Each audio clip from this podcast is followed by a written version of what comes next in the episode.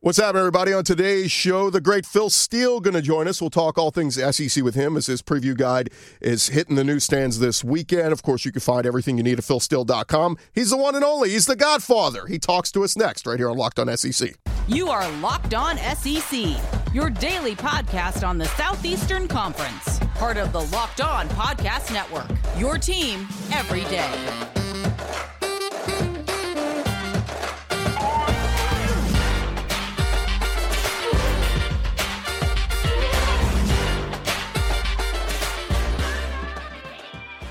Run along here, locked on SEC, one of our favorite guests to get on as we start to get ever so closer to the college football season is a guy who's been doing this so long. His preview magazines are the Bible that every college sports fan has to have on them as they get ready for the college football season and dive into all the numbers and all the research. And he is the one and only Phil Steele. His Phil Steele's college football preview is out at uh, philsteele.com and this weekend in stores at Barnes & Noble.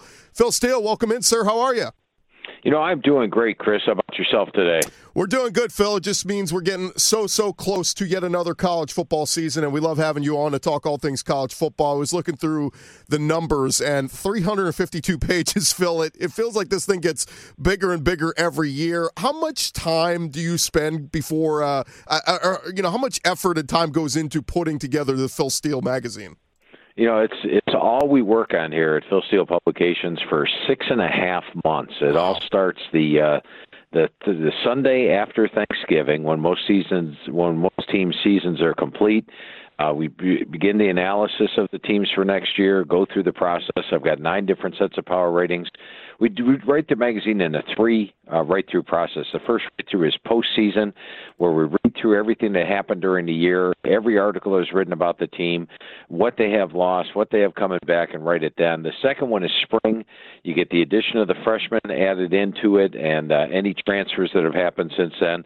Then the third one is the post spring, and that's when I talk to the head coaches. And this year I talked to approximately 120 of the 130 head coaches. Conversations generally last about an hour apiece. And uh, after going through those conversations, putting the team in the right order, we finished the third and final part of the process. So it starts uh, the end of November and goes all the way through the, the middle of June. And we come out later than everybody else does, but that's so that we can capture all the moves in the transfer portal.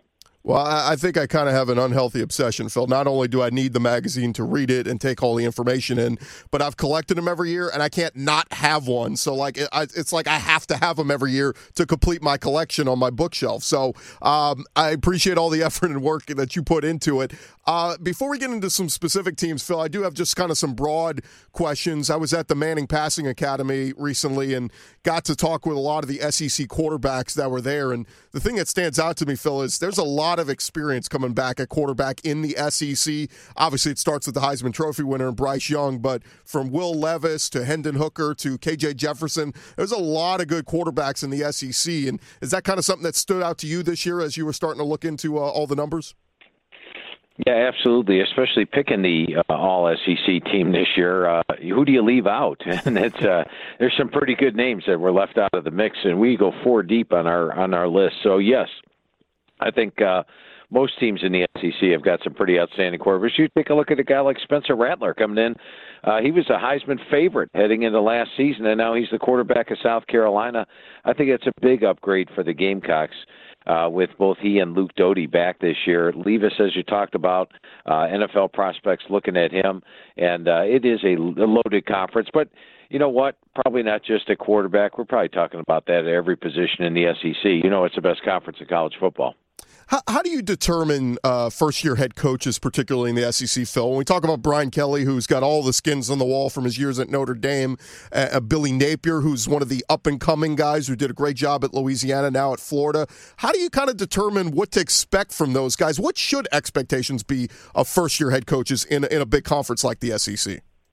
I tell you, it has changed a little bit. You go back and let's take a look at uh, you know three, four years ago, uh, first year head coach. They didn't have the transfer portal wide open like it is. So generally, when players leave the program, which happens with first year head coaches because players are recruited by somebody else, uh, teams tend to be a little bit thin in that first year. Well, the transfer portal's corrected that a little bit, so I think that's helping first year head coaches. A guy like Billy Napier stepping in uh, is going to be able to bring in a lot of transfers like he did, and that's going to help. And the same thing with LSU. LSU lost an awful lot of players from last year, uh, but they they uh, brought in a lot of transfers coming in, which are really going to help them out. So I think the transfer portal helps, but overall, there's generally a learning curve in that first year. And you know, talking to all the head coaches like I do, I can tell you almost every single head coach in his second year will tell you, well, things are a lot better this year. The players know our uh, systems, both offensively and defensively. I know the players inside and out. We now have had a full recruiting class where, you know, we weren't scrambling at the last minute to bring guys in. I can't tell you how much better shape we are in the second year than we were the first year. Yeah, it's interesting. You mentioned the, the transfer portal, and, and, look, LSU, they bring in Joe Foucha and Greg Brooks from Arkansas. They go in their secondary. Alabama brings in Jahmyr Gibbs from, from Georgia Tech at running back, Eli Ricks at DB. It's one thing to have talented players, but man, it's hard to figure out is this guy going to fit this scheme? Is it going to work? You know, there's there's so many dynamics that go into that, not just having a talented player through the portal. Yeah, and you hit that right on the head. In fact, you know, going through uh, and and last year was really our first real full year of the transfer portal. It was full blown, and we had many teams that had eight to ten transfer players coming in. And of those teams that had eight to ten transfers, I can tell you there are teams in the country that had zero of those ten actually earn a starting spot, and there were some where they had five or six of the ten earned starting spots. So not every transfer is going to be coming into your team and starting the first year. Now, a guy like uh, Gibbs coming over from Georgia Tech going to Alabama, I think that's a perfect fit there. He's an NFL caliber running back playing behind that offensive line. I think he's going to step in and do well. But uh, surprisingly, and and here's something interesting: going through the teams, and we go through every player when I talk to the coaches. Uh, it seems like a lot of the FCS transfers actually fit in better, especially along the offensive line. And what we got talking about, and I would ask the coaches this question, and they would say that uh, it's all about repetitions. And with the FCS, a three-year starter in the FCS has had three years of repetitions. They're able to step right in and start in many locations. So keep an eye on the FCS transfers. A lot of them are going to surprise you. More with Phil Steele in just a second, but need to remind you guys betonline.net is your number one source for all your betting needs and sports information. You can find all the latest sports developments, league reviews, and news, including all the games throughout Major League Baseball season, looking ahead to college football season. BetOnline, your continued source for all your sports wagering information. I got live betting, esports, scores, and of course, podcasts and news throughout the year. BetOnline.net, the fastest and easiest way to check in on all your favorite sports and events. They even got you covered for MMA, boxing, golf, whatever it is. Head on over to their website today. You can do so on your mobile device, learn all about the trends and action. Again, all the stuff that's coming for college football, from Heisman odds to uh, college football playoff odds, winning the national championship, all that is going to be up there for you at betonline.net. BetOnline, it is where the game starts. Continue our conversation with Phil Steele, philsteele.com. Of course, the uh, preview uh, magazine, Phil Steele's college football preview out at Barnes & Noble this weekend. And Phil, I do want to get into a couple of your teams that you have in the top 10. We'll start with Texas A&M, ranking number nine overall going into this season. They just had the number one recruiting class, a historic recruiting class. They still need to decide on a starting quarterback, but in your opinion, why are the Aggies a uh, top 10 team heading into this year? Well, Jimbo Fisher's had four incredible recruiting classes back to back to back to back, and, and they've got the talent to compete with the big boys. A little inexperienced in some areas this year. In fact, I think next year Texas A&M will be higher than preseason number nine, uh, perhaps towards the top. They've Jimbo Fisher's doing an incredible job recruiting, bringing in the players. They still have talent at every spot. You look at uh, the battle of QB, Max Johnson and Haynes King at QB uh, a chain at running back, but they've got some talented guys behind the chain. And then Ainias Smith, a guy that's played running back and wide receiver, a dangerous receiver. The offensive line last year had just one returning starter.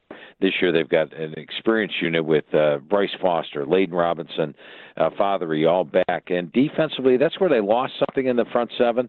But Fisher's bringing in some great recruiting classes. If they can get experienced by the end of the year, I think A&M is going to be right at the top of the line of uh, teams playing. The reigning national champs, Phil, the, the, Georgia Bulldogs, they come in at number three in your rankings. It seems like when I look at the numbers, Phil, maybe they take a step back defensively because of all the guys they lose to the draft. But it looks like this offense has a chance to be just as productive, if not better, with Stetson Bennett and so many of the pieces back on offense. Is that what you see?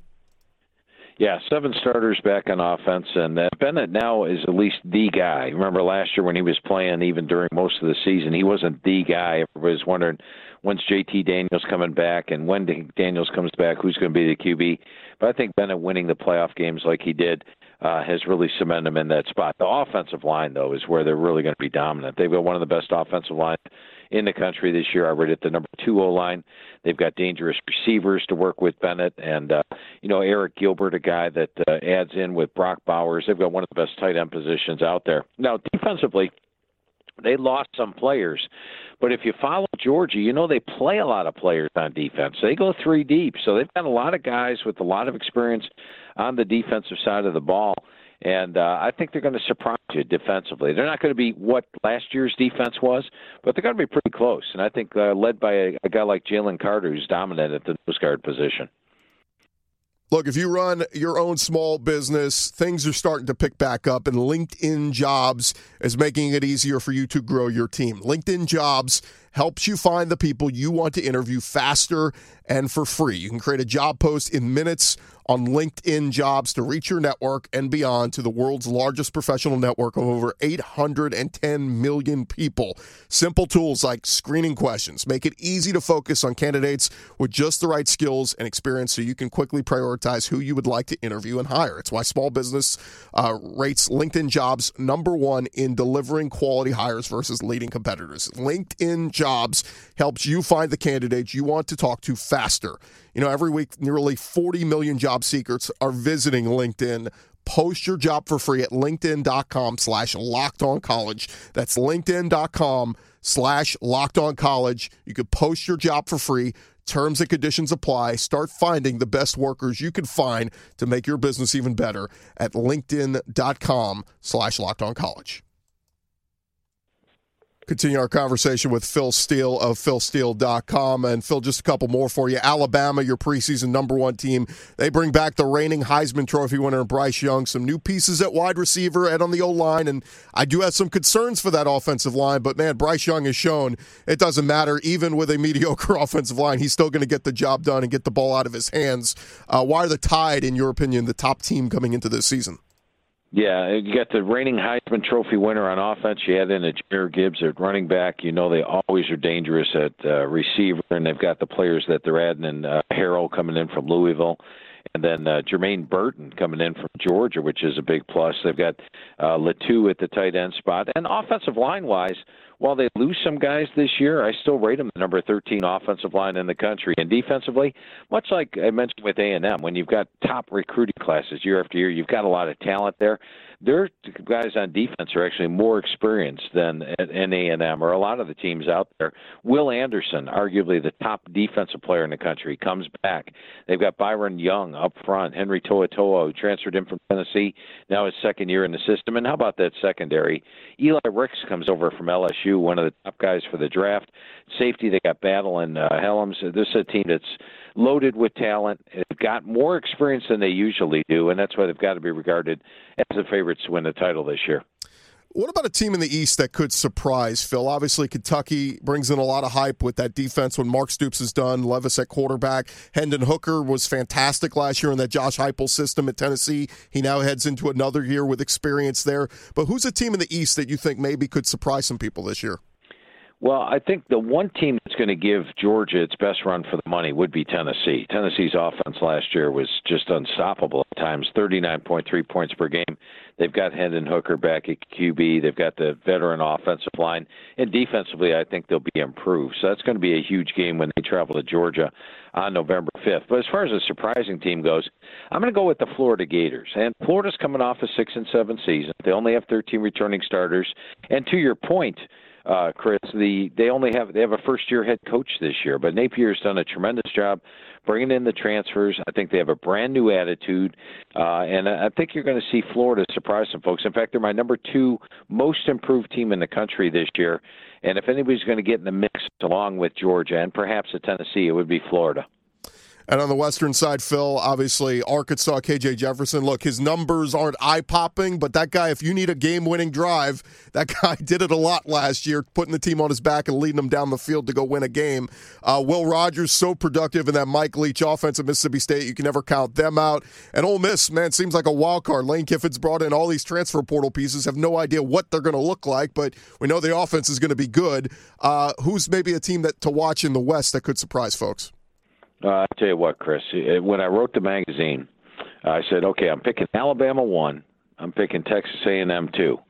And I had five other teams there. It's like, all right, which one are you picking third? Uh, I could pick any of the five third. All right, which one are you picking last? Right. I don't want to pick any of them last. They are just it, it, I, playing in the SEC West is just ridiculous. And as it came out, I didn't pick anybody last. I got two teams tied for sixth. I originally was just going to tie everybody for third. So I mean, it is a wide open race there as far as which one comes in third. I'll just touch on it briefly. You start with Arkansas. Sam Pittman, phenomenal job. Five upsets in two years.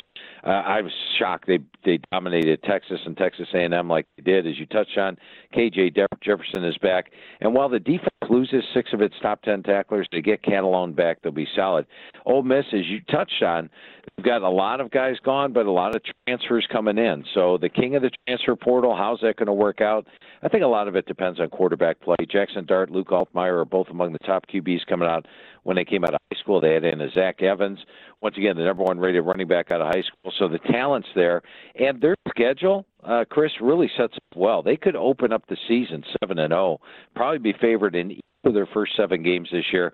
And if that's the case, they'll be playing with a lot of confidence. I think your under the radar team, though, is definitely Auburn. Most teams have picked them last in the, the division. And here's the thing everybody says, oh, Harsin's running something toxic there, a lot of players transferring out. The thing I've found with first year head coaches is that when a lot of players transfer out, they're getting rid of the bad apples, you know, the ones that are not there. And I, I think Auburn this year has got a much higher buy in level than they did last year, and they've got talent. So I think Auburn's going to surprise some folks. You go to Mississippi State, talking to Coach Mike Leach, one of the reasons I've got them at the bottom is their schedule. They have a brutal schedule, uh, a lot of tough games on the road. They also draw Georgia coming out of the East, so probably the toughest schedule of the West teams. But they're this is his best team that he's put on the field in three years. And then how do you pick LSU near the bottom? Brian Kelly is at LSU. They've got a lot of talent. Brought in a lot of transfers. But going back to the first year head coach, tough schedule. They have to play at Florida this year. Uh, I, have got uh, LSU down there, but all five of these teams, Chris, it's tough to pick one at the top and one at the bottom. Yeah, and, and the thing with Bryan Harsin is you never know what a guy like this responds with his his assistant coaches. Now, you know, he he could just feel like, uh, hey, I got nothing to lose. Let's go out there and lay it all out there, and that that's when a team is very dangerous. So we'll see what happens there on the plains. He is Phil Steele, of and course. They, oh, and, go ahead. And they uh, they should have beat Alabama last year. Yeah. No, no doubt. I mean, they they had them beat, and uh, how different we would feel about things if they just hold on to for that win. Uh, Phil Steele, the Phil Steele's college football preview, of course, you can find it at philsteele.com and at Barnes and Noble this weekend. One more time, Phil, remind folks uh, what they can get in the uh, preview guide this year. Yeah, I appreciate that, Chris. It's it's really got four times the amount of information in any other magazine out there. 352 pages, no white space, no ads, just information on top of information. But the beautiful thing, all the info's in the same spot on every page. And we give you the same amount of coverage on Troy or Akron that we give you on Alabama and Auburn. Two full pages. You'll be an instant expert on every team, and you know exactly where to look when you want to find the information. Now, as mentioned, it's been a little late this year. We had a little problem with the printer, but it's going to be at Barnes & Noble. Should be by Friday. All Barnes & Nobles will have the magazine. Or you could call uh, our office direct, and that number is 866 918 7711. That's 866 918 7711, and we'll ship them out through the office. But either way, once you get your hands on the magazine, you'll be using it all football season long. Well, I already got my highlighter ready, and I'm ready to go to work once I get my hands on it this weekend. Phil, thanks so much for the time. I really appreciate it. Hey, a lot of fun talking football with you today, Chris. All right, thanks so much. He is the great Phil Steele. Of course, uh, philsteele.com is the website, and he does a, a fantastic job always enjoy our visits with Phil Steele every year, uh, looking ahead to the college football season. This has been Locked On SEC. Thank you guys so much for making us your first listen every day. Now go make your second listen. Check out some of the other great podcasts uh, out there on the Locked On Podcast Network. You got Locked On Ole Miss, you got Locked On Aggies, you got Locked On Bama. Some great, great podcasts. Go find them wherever you get your podcasts. Make them your second listen today. I'm Chris Gordy. Thanks so much for listening to Locked On SEC. Have a great weekend, everybody. We'll talk to you guys next week right here on Locked On SEC.